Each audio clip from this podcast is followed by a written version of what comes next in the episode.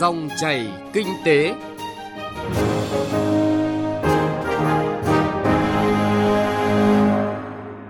Xin kính chào quý vị và các bạn. Thưa quý vị và các bạn, Chính phủ đã ban hành Nghị định 52 năm 2021 về việc tiếp tục gia hạn thời hạn nộp thuế giá trị gia tăng, thuế thu nhập doanh nghiệp, thuế thu nhập cá nhân và tiền thuê đất năm 2021. Chính sách này sẽ phần nào giúp doanh nghiệp vượt khó khăn trong bối cảnh dịch COVID-19 tiếp tục diễn biến phức tạp. Đây cũng là nội dung chúng tôi dành nhiều thời lượng trong dòng chảy kinh tế hôm nay. Và trong chương trình còn có nội dung phản ánh xây dựng nghị định để hỗ trợ doanh nghiệp thông quan. Trước hết, chúng tôi xin điểm một số thông tin kinh tế đáng chú ý.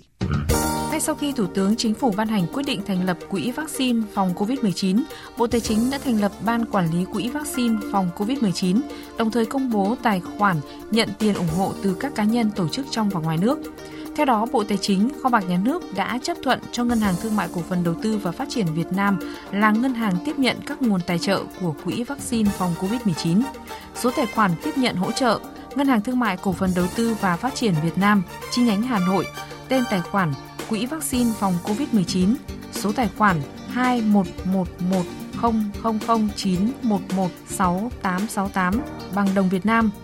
số tài khoản 21110371116868 bằng đô la Mỹ, số tài khoản 21110142996868 bằng đồng euro. Bộ Tài chính vừa ban hành thông tư 33 năm 2021 quy định 6 trường hợp được miễn phí kiểm dịch thực vật gồm lô hàng giống dùng cho nghiên cứu khoa học kỹ thuật trong trường hợp khối lượng nhỏ hơn hoặc bằng 1 kg đối với hạt giống, nhỏ hơn hoặc bằng 10 cá thể đối với cành ghép, mắt ghép, hom giống, củ giống. Đối với một chủng loại giống cho một lần nhập khẩu xuất khẩu, sản phẩm thực vật sách tay nhập khẩu để sử dụng trong thời gian đi đường, thực vật theo nghi thức ngoại giao khi xuất cảnh, nhập cảnh, thực vật phục vụ các sự kiện của quốc gia, thực vật làm quà tặng của nguyên thủ quốc gia, thực vật xuất khẩu vào các thị trường mới mở. Thông tư này có hiệu lực thi hành kể từ ngày 5 tháng 7 tới. Để tạo thuận lợi cho người nộp thuế sử dụng dịch vụ và đáp ứng tốt hơn yêu cầu triển khai thực tiễn của cơ quan thuế các cấp trong việc vận hành phân hệ hỏi đáp qua hệ thống e-tax, Tổng cục Thuế đã triển khai nâng cấp hệ thống 479 kênh thông tin hỗ trợ người nộp thuế theo đó, danh mục lĩnh vực câu hỏi được chi tiết hơn nhằm dễ dàng lựa chọn loại câu hỏi cho người nộp thuế, định dạng và các file đính kèm được mở rộng, linh hoạt hơn, việc tra cứu nhanh chóng, thuận tiện hơn. Do ảnh hưởng của dịch COVID-19 đang diễn biến phức tạp,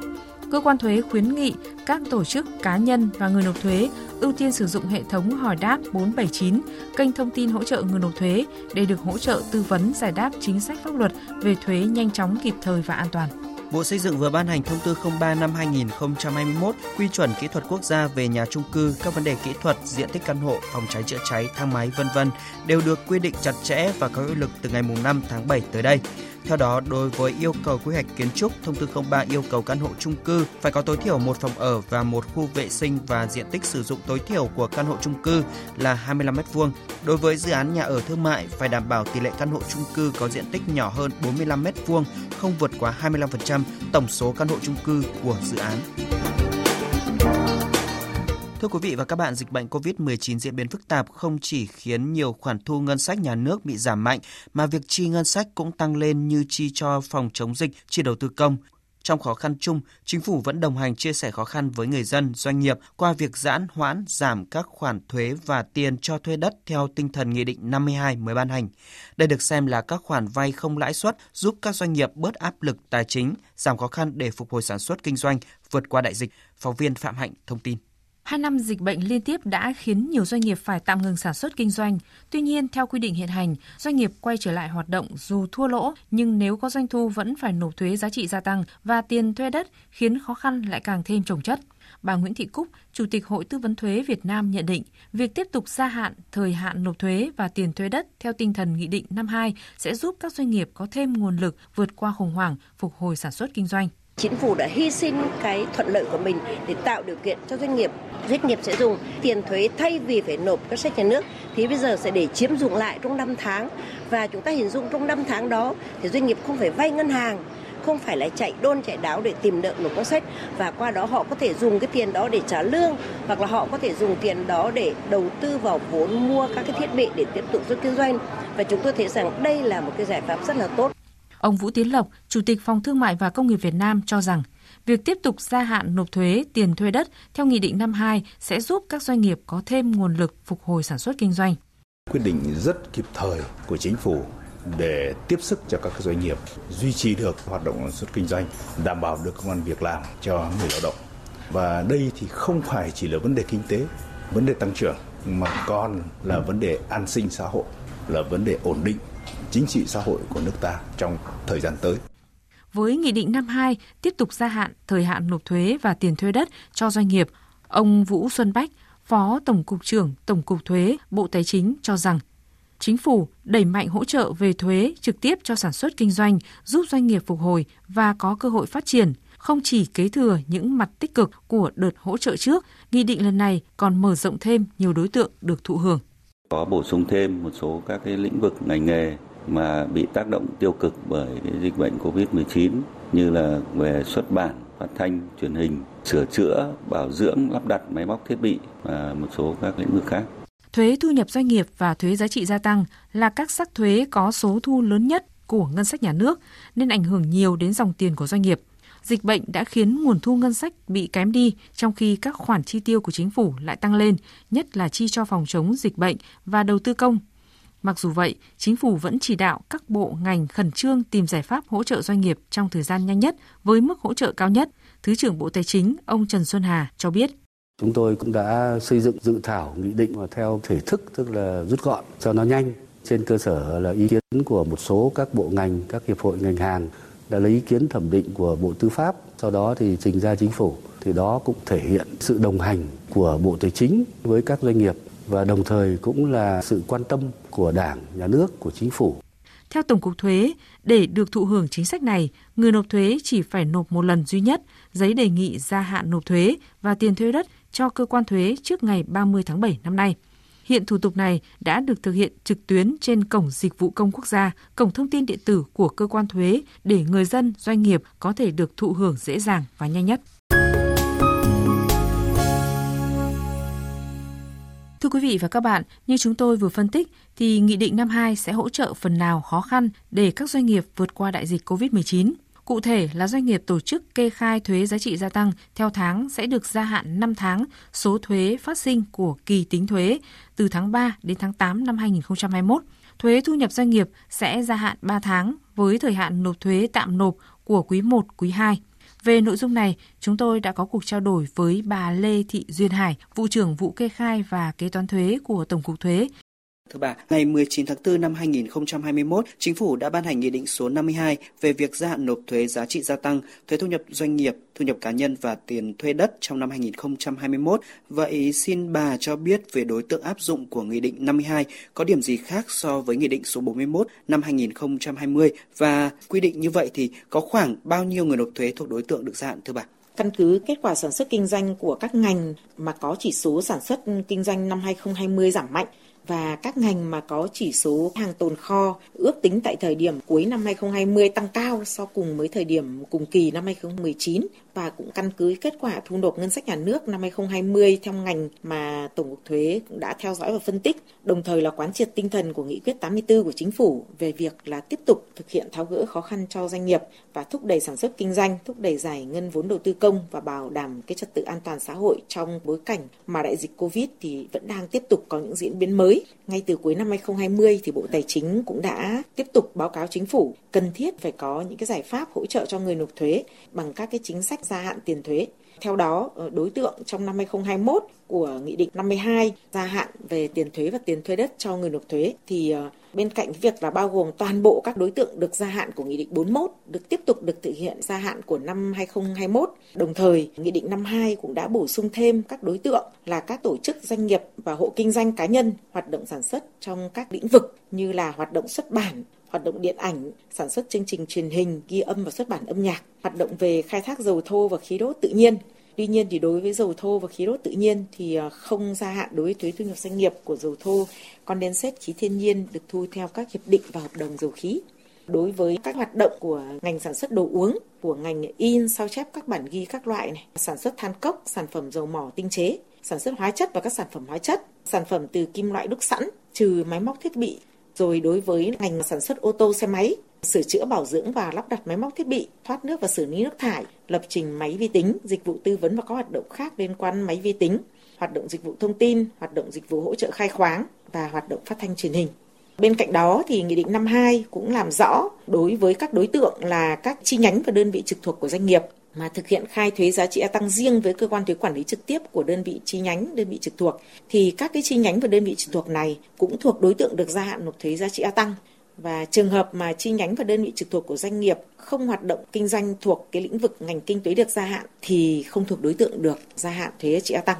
Quy định này là làm rõ hơn những nội dung mà trong thực tế thực hiện Nghị định 41 của năm 2020 các doanh nghiệp cũng đã vướng mắc và cũng đã hỏi và được Tổng cục Thuế trả lời. Bên cạnh đó thì Nghị định 52 cũng bổ sung cái quy định là chủ đầu tư của các công trình, hạng mục công trình xây dựng cơ bản bằng nguồn vốn ngân sách nhà nước, các khoản thanh toán từ nguồn vốn ngân sách nhà nước cho các công trình xây dựng cơ bản của các dự án sử dụng cái vốn ODA thuộc diện chịu thuế sẽ tăng. Thì khi mà làm thủ tục thanh toán với kho bạc nhà nước thì cũng phải gửi kèm cái thông báo cơ quan thuế đã tiếp nhận giấy đề nghị gia hạn hoặc gửi cái giấy đề nghị gia hạn có xác nhận của cơ quan thuế của cái nhà thầu mà thực hiện cái công trình đấy để làm rõ cái đối tượng được gia hạn trong nghị định 52 cũng là các cái chủ đầu tư, các cái công trình và hạng mục công trình mà thuộc nguồn vốn ngân sách nhà nước. Và căn cứ trên các cái hồ sơ này thì kho bạc nhà nước sẽ chưa khấu trừ thuế giá trị gia tăng trong thời gian được gia hạn. Và người nộp thuế là các cái chủ nhà thầu. Khi mà hết thời hạn gia hạn thì phải tự đi nộp cái tiền thuế giá trị gia tăng vào ngân sách nhà nước. Cũng cần phải lưu ý rằng là Nghị định 41 thì còn cho gia hạn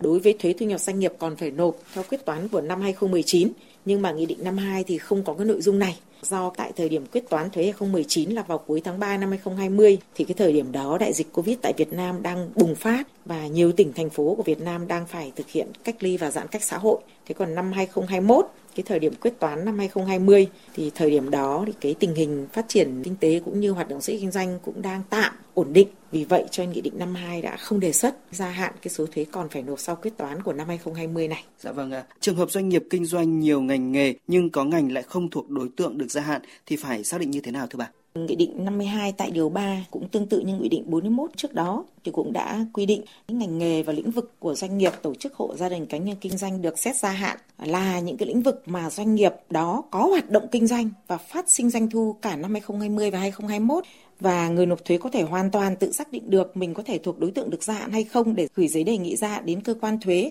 qua kết quả sản xuất kinh doanh của năm 2020 cũng như là cái ngành nghề mà mình thuộc lĩnh vực đang hoạt động trường hợp mà doanh nghiệp tổ chức hộ kinh doanh thuộc nhiều ngành nghề kinh tế khác nhau, trong đó có một trong những ngành nghề thuộc đối tượng được gia hạn thì đều được gia hạn toàn bộ cái số thuế giá trị gia tăng, thu nhập doanh nghiệp, thu nhập cá nhân và không phân biệt được là cái số thuế phát sinh theo ngành nghề lĩnh vực nào. Như vậy thì quy định này cũng đã được áp dụng trong năm 20 theo Nghị định 41 và không phát sinh vướng mắc cũng như là tạo thuận lợi hơn rất là nhiều cho các doanh nghiệp theo quy định tại Nghị định 52 thì để được gia hạn thì người nộp thuế phải gửi giấy đề nghị gia hạn đến cơ quan thuế. Vậy có trường hợp người nộp thuế gửi tờ khai giá trị gia tăng tháng 3 nhưng mà chưa kịp gửi giấy đề nghị gia hạn, sau đó mới gửi đề nghị gia hạn thì có được gia hạn kỳ thuế tháng 3 không thưa bà? Trước đây thì Nghị định 41 cũng như ờ, Nghị định 52 của năm 2021 khi ban hành thì ờ, đều đã có một số trường hợp đã nộp hồ sơ khai thuế của các kỳ tính thuế được gia hạn như là tháng 3 hoặc là quý 1. Sau đó, để đảm bảo quyền lợi của doanh nghiệp và người dân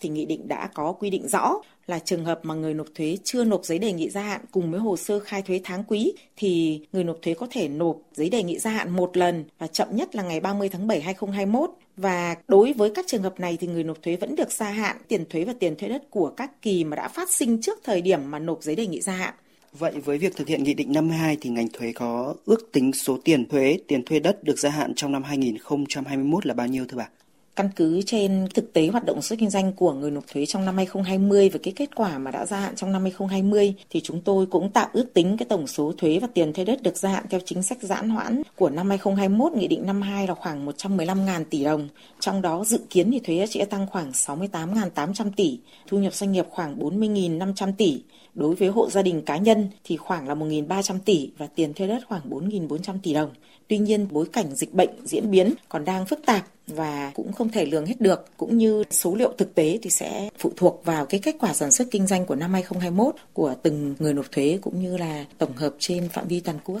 Dạ vâng, xin cảm ơn bà. Quý vị và các bạn vừa nghe những điểm cần lưu ý khi làm thủ tục gia hạn, thời hạn nộp thuế và tiền thuê đất qua cuộc trao đổi giữa phóng viên Bá Toàn với bà Lê Thị Duyên Hải, vụ trưởng vụ kê khai và kế toán thuế Tổng cục Thuế.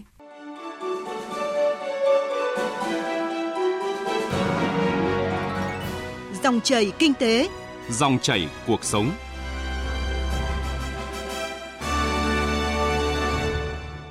Quý vị và các bạn, những ngày qua, Bộ Tài chính, Tổng cục Hải quan đang chủ trì phối hợp với các bộ ngành, hiệp hội doanh nghiệp xây dựng trình chính phủ ban hành nghị định để có cơ sở pháp lý triển khai đề án cải cách mô hình kiểm tra chất lượng, kiểm tra an toàn thực phẩm đối với hàng hóa nhập khẩu. Mô hình mới này được đánh giá sẽ đẩy nhanh quá trình kiểm tra chất lượng, kiểm tra an toàn đối với hàng hóa nhập khẩu, thông quan nhanh chóng tạo động lực để doanh nghiệp phát triển, ghi nhận của phóng viên Đài Tiếng nói Việt Nam. Ngay sau khi đề án cải cách mô hình kiểm tra chất lượng, kiểm tra an toàn thực phẩm đối với hàng hóa nhập khẩu được phê duyệt theo quyết định số 38 ngày 12 tháng 1 năm 2021 của Thủ tướng Chính phủ, thì Bộ Tài chính ban hành kế hoạch triển khai thực hiện quyết định. Trong đó, nội dung quan trọng đầu tiên là xây dựng nghị định để làm cơ sở pháp lý cho doanh nghiệp, cơ sở pháp lý cho cơ quan quản lý nhà nước triển khai thực hiện trong tình hình mới. Tổng cục Hải quan là đơn vị được Bộ Tài chính giao chủ trì xây dựng dự thảo nghị định này nhằm hướng đến cải cách toàn diện các quy định về hoạt động kiểm tra chất lượng, kiểm tra an toàn thực phẩm đối với hàng hóa nhập khẩu. Bên cạnh đó, đẩy mạnh ứng dụng công nghệ thông tin, áp dụng quản lý rủi ro, đơn giản hóa quy trình thủ tục kiểm tra, giảm đầu mối tiếp xúc giữa doanh nghiệp với các cơ quan quản lý, cắt giảm chi phí thời gian thông quan đối với hàng hóa nhập khẩu, đồng thời tạo môi trường, điều kiện cần thiết thực hiện xã hội hóa hoạt động kiểm tra chất lượng, kiểm tra an toàn thực phẩm, bảo vệ hợp lý sản xuất trong nước, bảo vệ môi trường, quyền lợi và sức khỏe của cộng đồng. Đặc biệt, nghị định nhằm tổ chức lại mô hình hoạt động kiểm tra an toàn thực phẩm đối với hàng hóa nhập khẩu theo hướng đơn giản, hiệu quả, phân công trách nhiệm hợp lý, rõ ràng, minh bạch giữa các bên tham gia. Mô hình mới sẽ thay đổi toàn bộ cấu trúc kiểm tra chuyên ngành đối với hàng hóa nhập khẩu. Ông Trần Quang Trung, Chủ tịch Hiệp hội Sữa Việt Nam cho rằng, Thực hiện đề án sẽ giải quyết được sự trồng chéo trong thủ tục kiểm tra chuyên ngành, khiến thời gian chi phí thông quan hàng hóa được tiết giảm. Dự thảo lần này tôi cho rằng là nếu được ban hành thì đây là một đột phá. Tôi cho một đột phá rất tốt tạo điều kiện cho các doanh nghiệp nhập khẩu vào Việt Nam vừa thuận lợi nhưng mà chúng ta kiểm soát được rủi ro tránh cái phiền hà tránh một cái mặt hàng hai ba cơ quan cùng kiểm tra tôi cho rằng là dự thảo này nên càng sớm càng tốt để trình được ban hành Điểm nổi bật tại dự thảo nghị định này là áp dụng thống nhất ba phương thức kiểm tra, đó là kiểm tra chặt, kiểm tra thông thường và kiểm tra giảm đối với lĩnh vực kiểm tra chất lượng và kiểm tra an toàn thực phẩm. Bên cạnh đó, kiểm tra nhà nước về chất lượng, về an toàn thực phẩm được thực hiện trên nguyên tắc kiểm tra các mặt hàng và được sử dụng kết quả kiểm tra của hàng hóa giống hệt để thực hiện thủ tục cho các lô hàng nhập khẩu tiếp theo. Quan trọng là doanh nghiệp nhập khẩu phải chịu trách nhiệm về chất lượng an toàn thực phẩm đối với hàng hóa nhập khẩu. Ông Nguyễn Hải Minh, Phó Chủ tịch Hiệp hội Doanh nghiệp châu Âu tại Việt Nam mong muốn. Cho đến thời điểm này thì qua nhiều lần sửa đổi và tiếp thu ý kiến của doanh nghiệp thì từ góc độ ờ, Hiệp hội Doanh nghiệp châu Âu thì chúng tôi cơ bản là đánh giá cao tinh thần của cơ quan hải quan cũng đã khắc phục và tiếp thu nhiều ý kiến từ cộng đồng doanh nghiệp châu Âu. Theo ông Nguyễn Quốc Cường, trưởng phòng giám sát quản lý Cục Hải quan Hải Phòng, dự thảo nghị định này là các thông tin kiểm tra nhà nước về chất lượng, kiểm tra nhà nước về an toàn thực phẩm được quản lý tập trung và chia sẻ thông qua cổng thông tin một cửa quốc gia. Dự thảo nghị định cũng áp dụng đầy đủ thực chất nguyên tắc quản lý rủi ro trong kiểm tra chất lượng, kiểm tra an toàn thực phẩm đối với hàng hóa nhập khẩu để bảo đảm vai trò quản lý nhà nước và nâng cao tính tuân thủ của doanh nghiệp. Cục Hải quan Hải Phòng cũng đã tiếp cận với từ nhiều hướng thứ nhất là tuyên truyền phổ biến cho các doanh nghiệp.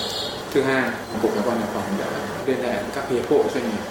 Khi có các cái dự thảo, khi có các cái chủ trương lớn đã thông báo các hiệp hội doanh nghiệp, rồi đăng đàn lên trang website, rồi các hiệp hội logistics đều được tiếp cận để hải quan hải phòng phối hợp cùng với tổng cục hải quan và bộ tài chính tuyên truyền cho các doanh nghiệp, các hiệp hội doanh nghiệp hiểu được cái chủ trương này. Và đây là một việc lớn, sự cần thiết tham gia của tất cả các hệ thống này